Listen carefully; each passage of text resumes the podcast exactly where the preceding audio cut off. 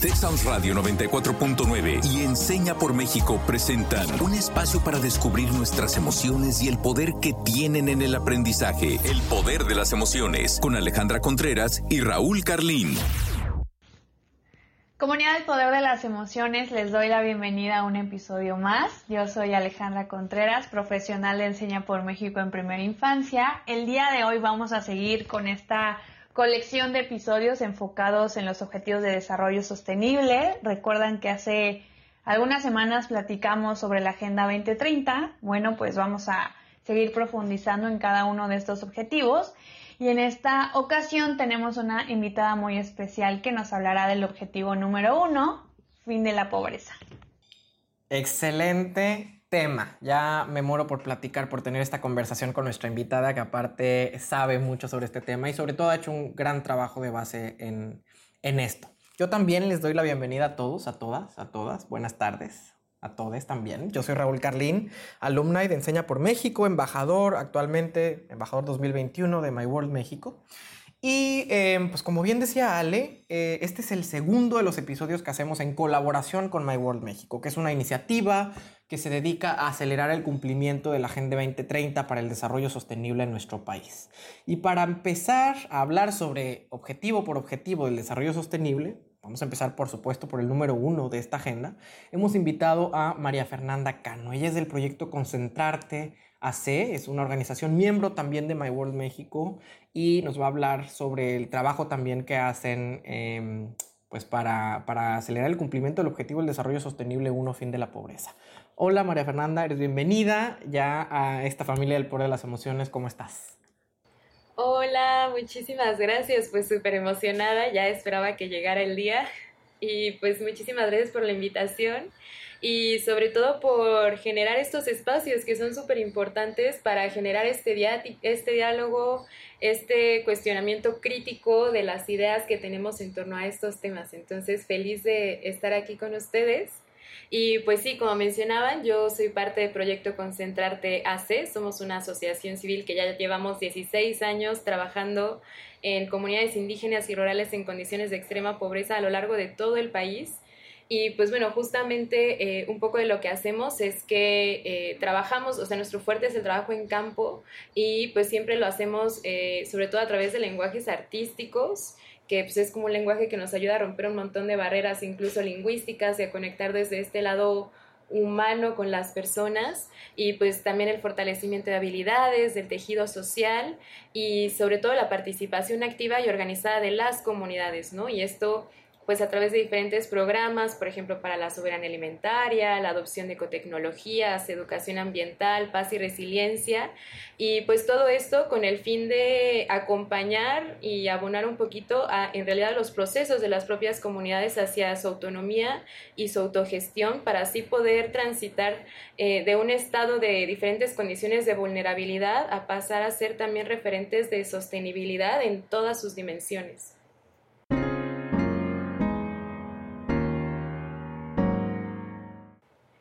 Y pues bueno, ya que estamos en el tema, me gustaría preguntarles, ¿ustedes qué entienden por vivir en la pobreza?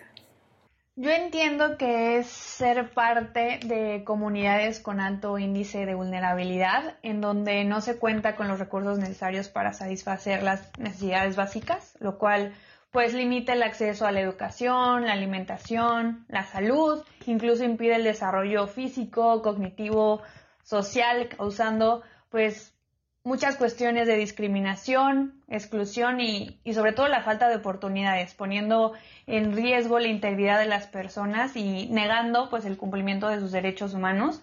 Pienso también en eh, los países que estamos en vías de desarrollo y cómo impacta pues actualmente la COVID en el incremento de estos indicadores de pobreza o pobreza extrema y pues que hacen que se agrave muchísimo más la situación en nuestros países. Eh, yo me quedo con esas reflexiones para comenzar, pero también quiero saber, Raúl, eh, ¿qué respondes a esta pregunta? Pues respondo quizás haciendo un ejercicio de introspección también, Ale, sobre la pregunta que nos hace Fer, y creo que quisiera poner sobre la mesa, em, contarles un poco quizás lo que yo creía hace unos años que era la pobreza o vivir en pobreza, ¿no? Y yo entendía por ser pobre o vivir en la pobreza aquellas personas que no tenían suficientes eh, ingresos económicos eh, para poder subsistir. O sea, yo creía que tenía que ver con un tema eh, necesariamente sobre ingresos económicos, ¿no?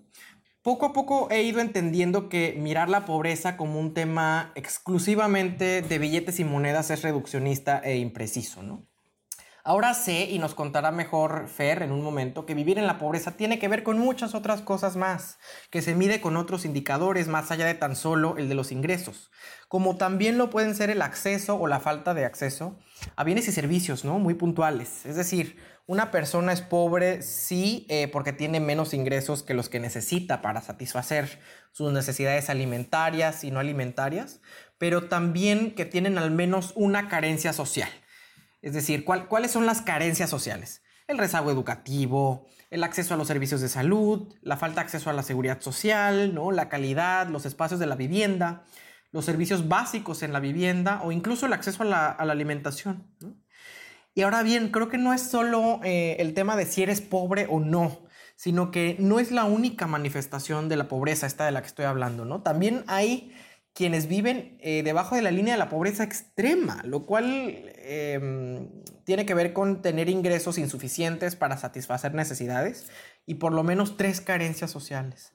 Hay quienes viven en riesgo de pobreza, es decir, quizá los, los integrantes de eh, la clase media, pero que viven en la incertidumbre todo el tiempo porque pudieran cruzar en cualquier momento a la realidad de tantos en este país que tiene que ver con vivir debajo de la línea de la pobreza.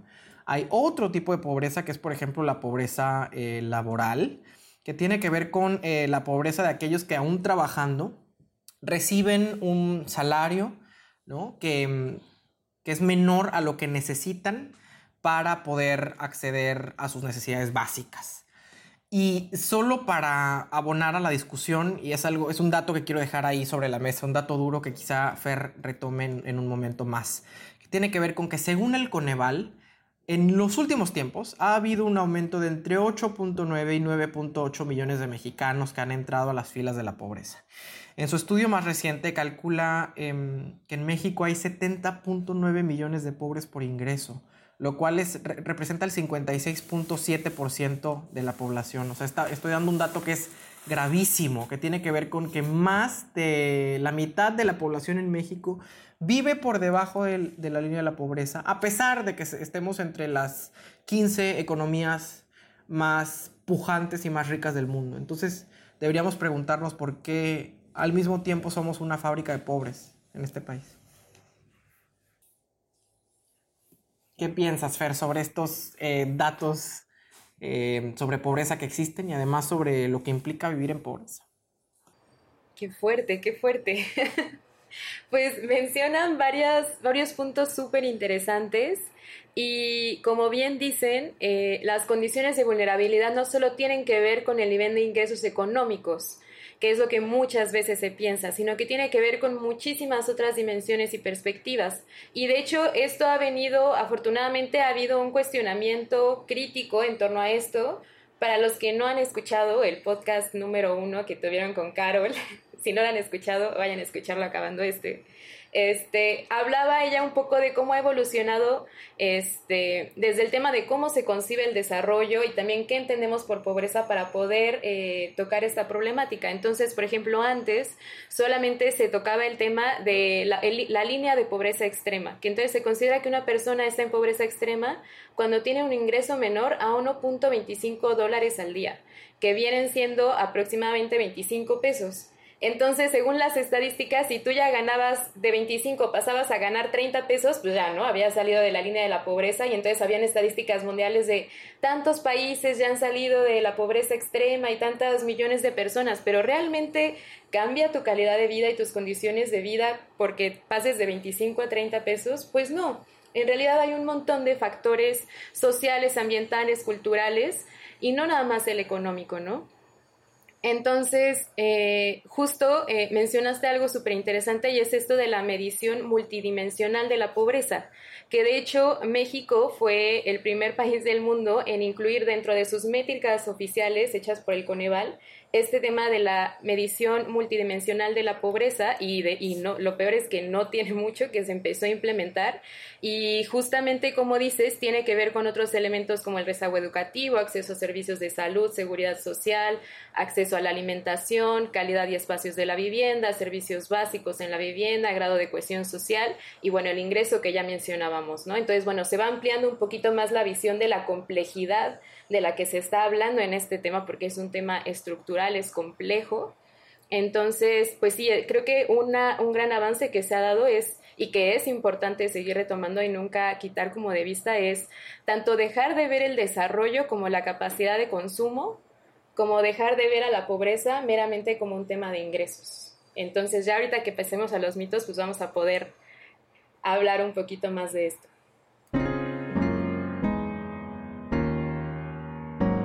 Dinámica es la siguiente. Yo voy a mencionar algunos enunciados. Raúl nos contará desde su experiencia si considera que es un mito o realidad y María Fernanda nos compartirá de si estamos en lo correcto o no.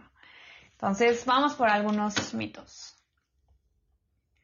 ¿Podríamos generalizar que las personas que viven en condiciones de vulnerabilidad son pobres?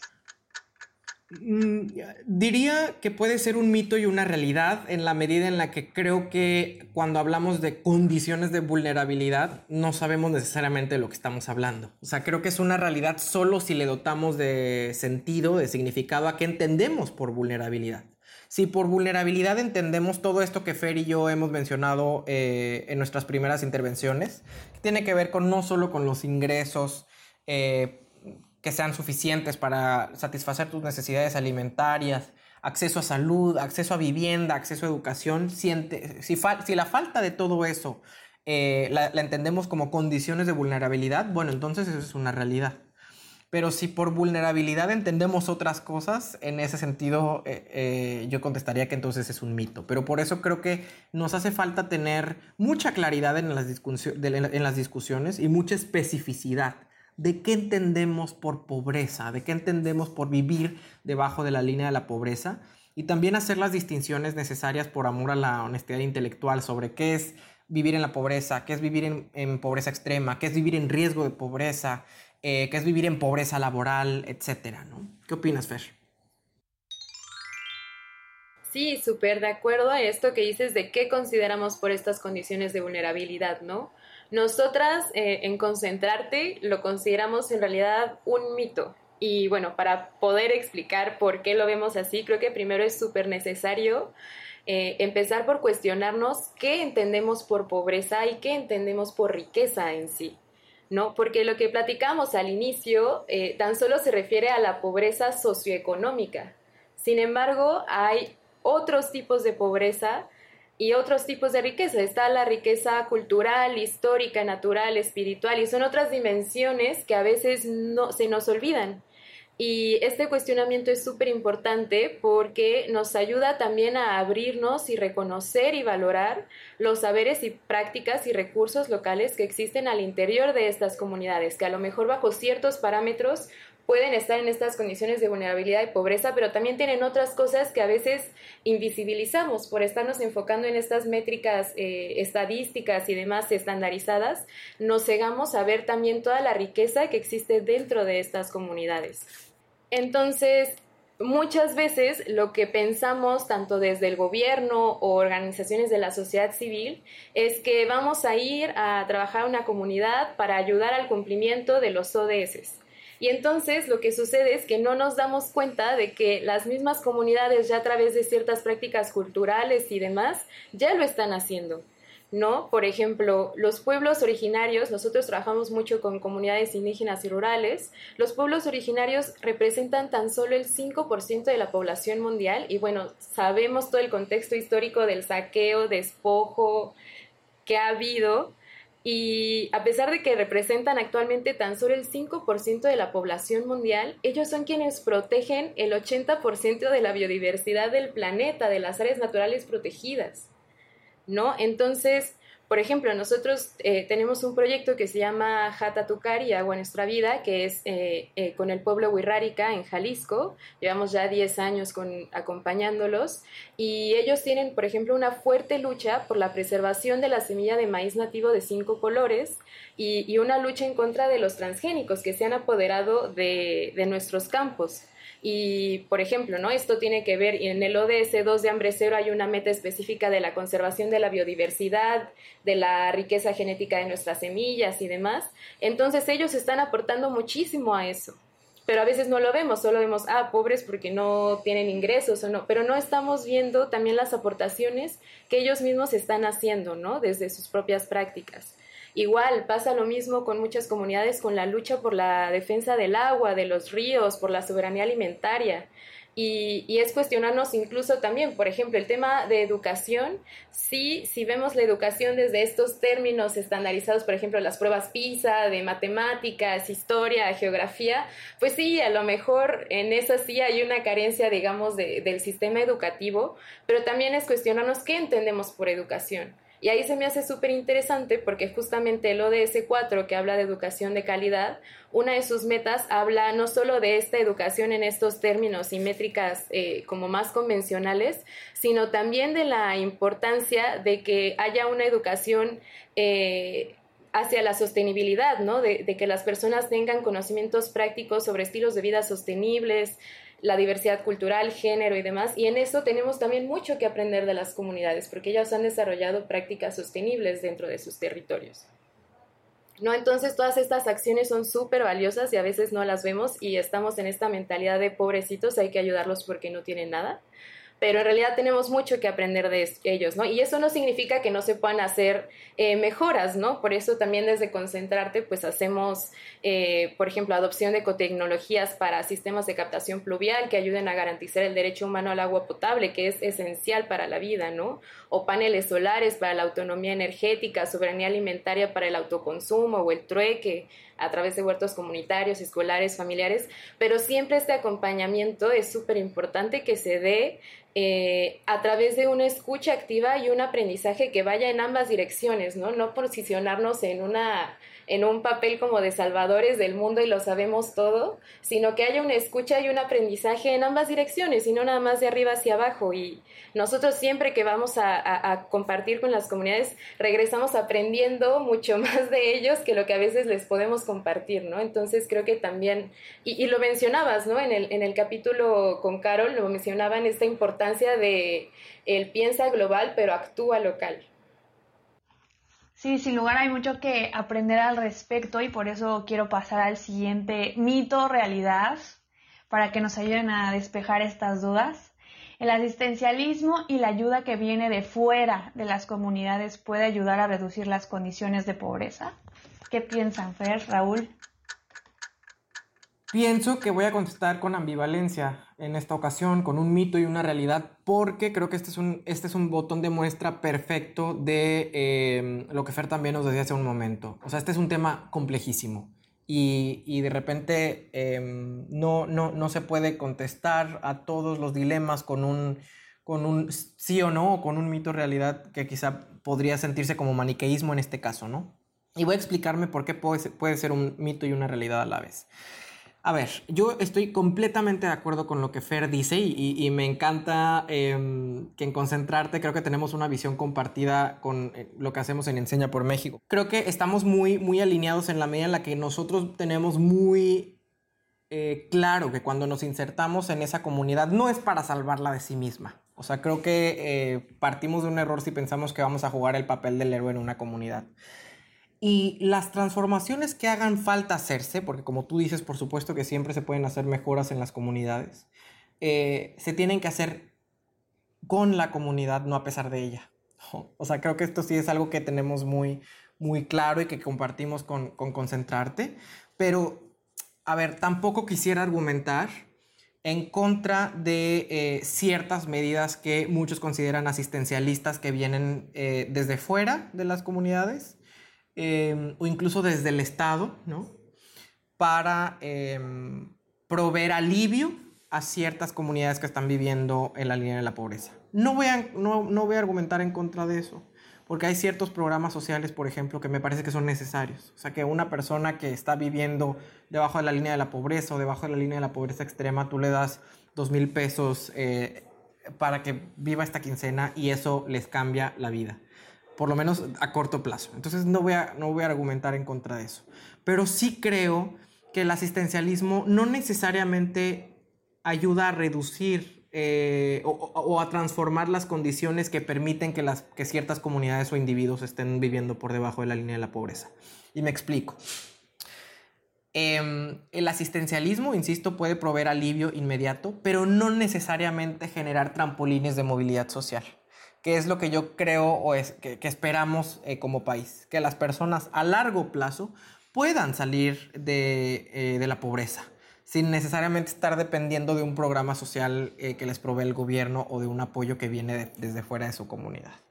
Em, y creo que sí hay que partir de este análisis histórico y político que hace Fer. O sea, creo que lo que estamos viviendo ahora y desde hace muchas décadas en México, de pobreza, de aumento en los índices de pobreza en vez de su reducción, creo que tiene que ver con un pasado que se, em, que se extiende al presente, que tiene que ver con la historia de México de colonización y de conquista, de despojo, que se extiende hasta hoy porque no para. Entonces, por eso creo que esto puede ser un mito y una realidad. No, no, no, no iría en contra necesariamente de las políticas asistencialistas, pero creo que son condiciones eh, necesarias pero insuficientes si lo que realmente queremos es reducir índices de pobreza. Me encanta el análisis que haces porque, como bien dices, ni todo es blanco ni todo es negro en esta vida, ¿no? Por eso es la importancia del análisis crítico. Y sí, hay veces en las que el asistencialismo, digamos, ayuda en situaciones de emergencia, ya sea como esto que mencionabas o tras un desastre eh, que se puede dar tras un fenómeno natural y demás. Pero sí, si queremos, eh, porque bueno, muchas de estas condiciones se dan por cuestiones estructurales. Entonces, si queremos justo esta movilidad social y este tipo de cosas, se necesitan acciones que generen un impacto no nada más a corto, sino a largo plazo. Entonces, ahí es donde sí siento que muchas veces este asistencialismo ha incluso llegado a generar eh, mayores problemas dentro de las comunidades. ¿Por qué? porque para empezar eh, se empieza a tener esta percepción dentro de las propias comunidades de que las soluciones solo pueden venir de fuera o que la ayuda solo puede venir de fuera, que los únicos conocimientos que valen son los de fuera o incluso nada más los de la ciudad. Entonces esto ya no empieza a cambiar un chip eh, interno de que entonces ellos ya no pueden generar sus propias soluciones, ¿no? Y, y, caen en este asistencialismo y ya nada más es un dame, dame, dame, ¿no? Entonces se pierde esta capacidad creativa, incluso que tenemos como seres humanos, esta imaginación, esta creatividad de hacer frente a diferentes situaciones. Y por eso nosotros apostamos mucho al, al fortalecimiento del tejido social y la organización al interior de las comunidades para entre ellos pues ver, porque además son quienes mejor conocen su territorio y sus recursos, porque muchas veces estas iniciativas son programas eh, universales que son igualitos en todos lados sin tomar en cuenta todas las, particulares, las particularidades locales, culturales, de recursos y entonces se quiere aplicar igual y obviamente no va a funcionar. Entonces, ¿quién mejor que las propias comunidades que conocen su contexto, sus necesidades? Porque a veces son, los de fuera consideran que esta es la necesidad prioritaria, pero a lo mejor ellos identifican otra que necesitan más, ¿no? Entonces siempre la escucha activa es como súper importante. Y pues bueno, también como mencionaba Ale al principio, eh, el COVID, eh, la crisis sanitaria por COVID ha venido a, sacar a relucir un poco todas estas eh, injusticias y condiciones de vulnerabilidad que ya existían, pero pues que ahora como que salieron más a la luz, ¿no? Entonces, ¿qué pasa cuando una comunidad vive de este asistencialismo? O, eh, por ejemplo, cuestiones de vulnerabilidad que, los hacen muy susceptibles a factores externos. Les platico brevemente eh, la experiencia, lo que se está viviendo actualmente en la Sierra Huirrárica con quienes colaboramos.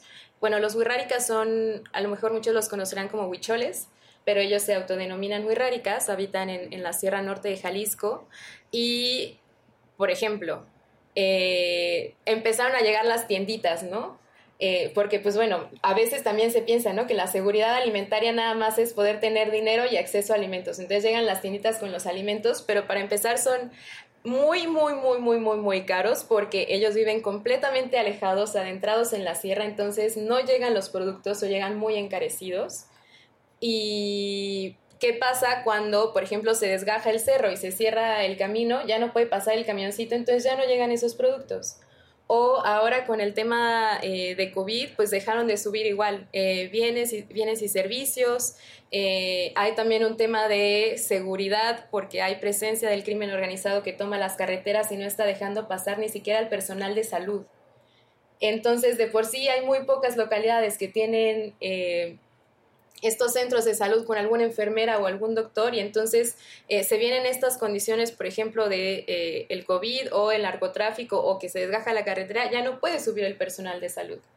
Entonces, todos estos factores los hacen, eh, son estas condiciones de vulnerabilidad que te hacen muy susceptible a factores externos, ¿no? Entonces, pues sí, este tema de la, del, de ayudar a, promover iniciativas locales, pues te hace un poco menos susceptible a eso, porque ya eh, estás dependiendo de tus recursos internos. Por ejemplo, ahora, pues que justo no estaban llegando los productos, pues bueno, con este tema de la soberanía alimentaria y los huertos comunitarios, escolares, familiares, pues bueno, ya hay una producción de sus propios alimentos, tanto para el autoconsumo o trueque o venta de excedentes, que ya no dependes de si tienes un ingreso que no te permite comprarlo o si no llega el camioncito con el producto de fuera.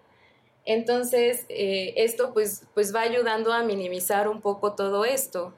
Y pues también, por ejemplo, te, les cuento brevemente, yo estudié relaciones internacionales y justamente pues era todo este tema eh, de las convenciones internacionales y los tratados y la ONU y pues aunque tengan toda la mejor intención, pues sí, a veces eran estos programas muy estandarizados que se quieren aplicar igual en todos lados o demás, y, y pasé de, eso, ¿no? De toda la esfera internacional a comenzar con concentrarte a trabajar en así, en los lugares más recónditos que hay y, y darme cuenta que pues mucho de las soluciones es voltear a ver a lo local, ¿no? A las propias iniciativas y claro que se puede dar un acompañamiento y no es como dejarlos ya al se ven, pero que siempre este, este acompañamiento sea justo, ¿no? Desde esa, esa escucha activa y ver, ver cómo se puede dar este intercambio de conocimiento de ambas partes.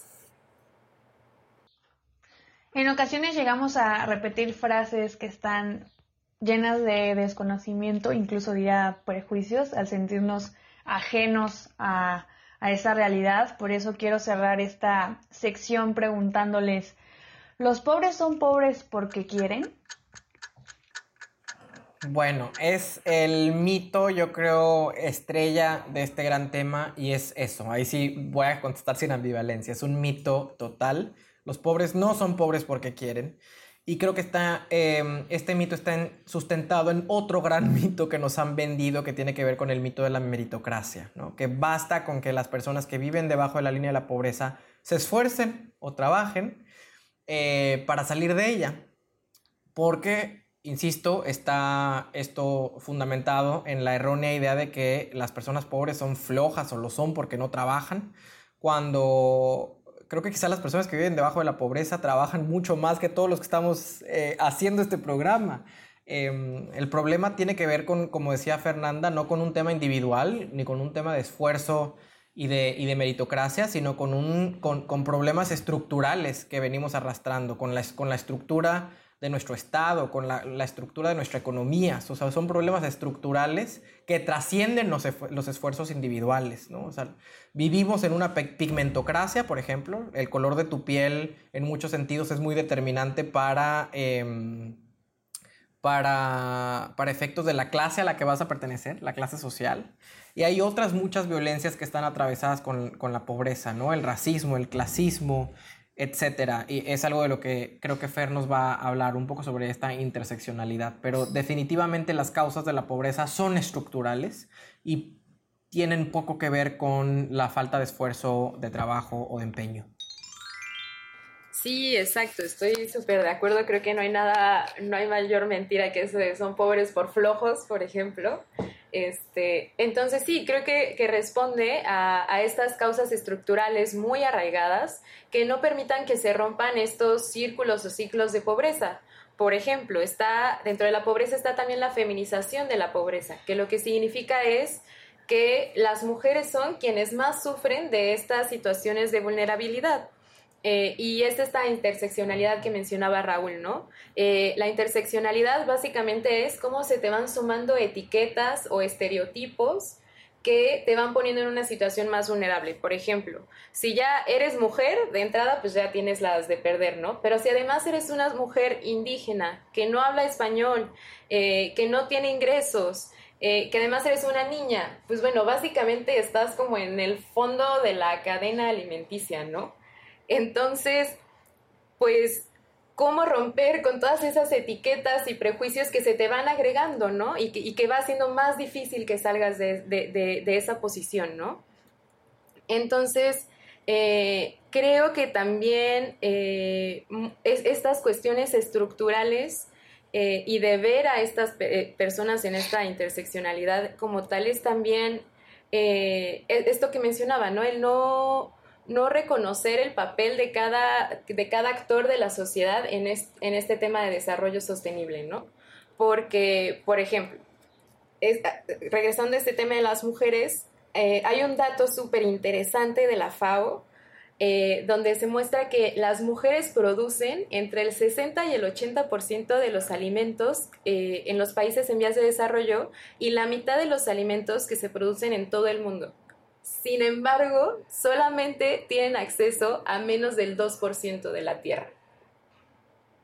Entonces son este tipo de, disparidades que, pues justo al no tener acceso a la Tierra, pues tampoco tienen derecho a, a los ingresos o, por ejemplo, el no tener acceso a la tierra te violenta otro tipo de derechos, como por ejemplo ahora con las consultas ciudadanas para los megaproyectos, solamente quienes tienen título de, propiedad de la tierra pueden acceder a, esas consultas ciudadanas. Entonces, pues de entrada ya la mitad de la población, que son las mujeres, pues no pueden participar, ¿no? Y de ahí pues otro tipo de cosas más allá que también se van presentando. Entonces, no es nada más, en este caso, la tierra por en sí y todo lo que detona de poder producir tus alimentos, tus ingresos, sino hasta eso condiciona la garantía de otro tipo de derechos, ¿no? Entonces, también comenzar a reconocer, por ejemplo, sus papeles, ¿no? Las mujeres también son grandes guardianas de la biodiversidad, por ejemplo. ¿Por qué? Porque, pues bueno, siguen cocinando eh, con las recetas familiares que han pasado de generación tras generación, usando ya sea raíces, plantas, tubérculos locales, que a lo mejor en otros contextos eh, hemos olvidado, ¿no? Pongámonos a pensar los que somos de ciudad, cuántas frutas y verduras conocemos, ¿no? Vas al súper y está siempre el mismo, ¿no? El plátano, el mango, la papaya, la sandía, la lechuga y párale de contar, ¿no? Cuando en realidad, por ejemplo, en México tenemos una gran diversidad, ¿no? Eh, una gran biodiversidad y a veces se va limitando y pues como también todo se rige por la, la oferta y la demanda, pues al no haber demanda se deja de producir ese tipo de, de hortalizas, de plantas, y entonces se van, vamos perdiendo la biodiversidad que existe. Entonces, hasta las mismas mujeres son guardianas de la biodiversidad al seguir eh, preparando eh, estas comidas, y a veces justo se les denigra porque dice, ah, las mujeres nada más hacen las labores del hogar, ¿no? Se dedican a cuidar los niños y a cocinar pero y eso que puede parecer muy simplista, no vemos el potencial que tiene, ¿no? Ah, no nada más están haciendo de comer, están brindando, eh, son, son quienes se encargan de la nutrición, de la conservación de la biodiversidad, o sea, creo que ah, para, para nosotras como que la clave está en eso, ¿no? En visibilizar el papel que cada uno jugamos eh, en, en, esto que es el desarrollo sostenible, ¿no? A veces son pequeñas acciones, pero que suman y visibilizar y nombrar eso que cada, cada persona está haciendo, ¿no? Entonces, pues romper con estas, para poder romper con estas barreras estructurales es eso, comenzar a reconocer, visibilizar para poder dar su lugar, ¿no? A estas personas y entonces que ya haya más espacios para las mujeres, para la tierra, pero no se va a poder brindar estos espacios y estos derechos si no se visibiliza su importancia y su papel en todo esto, ¿no? Y como cada uno vamos abonando desde nuestro lugar. Completamente de acuerdo con ustedes, Fer y Ale. Y pasamos a qué desbloqueamos hoy. Y en esto, esta vez yo voy a ser muy breve. ¿Qué desbloqueo hoy? Desbloqueo la urgencia que deberíamos sentir para erradicar la pobreza, o por lo menos reducir sus índices. O sea, Einstein decía que no podemos estar haciendo exactamente lo mismo y esperar resultados diferentes. ¿Qué demonios estamos haciendo? Igual que em, año tras año, sexenio tras sexenio y gobierno tras gobierno, seguimos aumentando las filas de la pobreza en vez de reducirlas. ¿Qué es lo que haces tú, Ale? Yo hoy me quedo con la gran responsabilidad de ponerle fin a la pobreza en todas sus formas, no perder de vista que este es el sector de la población pues que es más afectado justo ante las crisis, las contingencias y analizar si nosotros como sociedad estamos generando espacios para luchar contra esta realidad tan presente en nuestra cotidianidad. También me quedo con lo que mencionaba Fer a lo largo del programa de voltear a ver estas iniciativas locales para apoyar de manera directa en la ruptura de estos ciclos de pobreza me quedo con eso, pero quiero saber, Fer, ¿con qué te quedas de esta conversación? Ay, la verdad me quedo como muy feliz de saber estos espacios para poder poner como estas cartas sobre la mesa y, y llevar como más semillitas de estos como pequeños cuestionamientos que nos hacen dar como un giro de 360 grados a cómo vemos las problemáticas. Y a mí hasta lo que me genera, obviamente, si hay una urgencia muy grande, porque sí, como dices, es una realidad que se vive y se ha vivido a lo largo de muchos años y si seguimos igual se seguirá viviendo a lo largo de todo nuestro país, pero me deja como con mucha esperanza ver que hay, que hay este tipo de visiones, eh, de otros caminos que se pueden, pueden seguir para el buen vivir y que en realidad pues cada persona está abonando su cachito de arena a, a esto que tan grande que es la, la Agenda 2030 eh, reconocer los esfuerzos que cada uno hacemos, porque sí, a veces parecen problemas tan gigantes y nos sentimos tan chiquitos frente a ellos y parece como un esfuerzo titánico y decimos, no, es que ya falta menos y como que no se va a poder, ¿no? Pero como que hay esta imagen que a mí me encanta de, y tú solito vas a cambiar el mundo y dice, no, pero ya nos estamos juntando, ¿no? Entonces, creo que estos espacios ayudan a visibilizar todos estos que nos estamos juntando y todas estas pequeñas acciones que van sumando y hasta dejan como con un poquito más de, esperanza en el corazón para no dejarnos ganar también por, porque siento que algo que pasa mucho es dejarnos ganar por el pesimismo o ya la desesperanza, ¿no? Entonces, eh, yo quisiera dejar un poquito sobre la mesa al revés, ¿no? Que esa llamita se prenda más para seguir generando estos espacios y seguirnos juntando poquito a poco. Me sumo, me sumo a tu, a tu invitación, Fer. Y les dejamos a la audiencia esta pregunta para que sigan reflexionando sobre, pues sobre este gran tema. ¿Por qué es importante que yo, que no hago parte de las filas de la pobreza, esté buscando activamente erradicarla? Ojalá reflexionen sobre la respuesta. Y nuestra frase del día de hoy de Nelson Mandela, erradicar la pobreza no es un acto de caridad, es un acto de justicia. Yo soy Raúl Carlín, este ha sido un episodio más del Poder de las Emociones y nos encontramos a la próxima. Gracias Ali, gracias Fer. Y yo soy Alejandra Contreras, gracias Raúl, gracias Fer por esta conversación y hay que mantenernos atentos que vamos a tener más episodios de la Agenda 2030. Muchas gracias.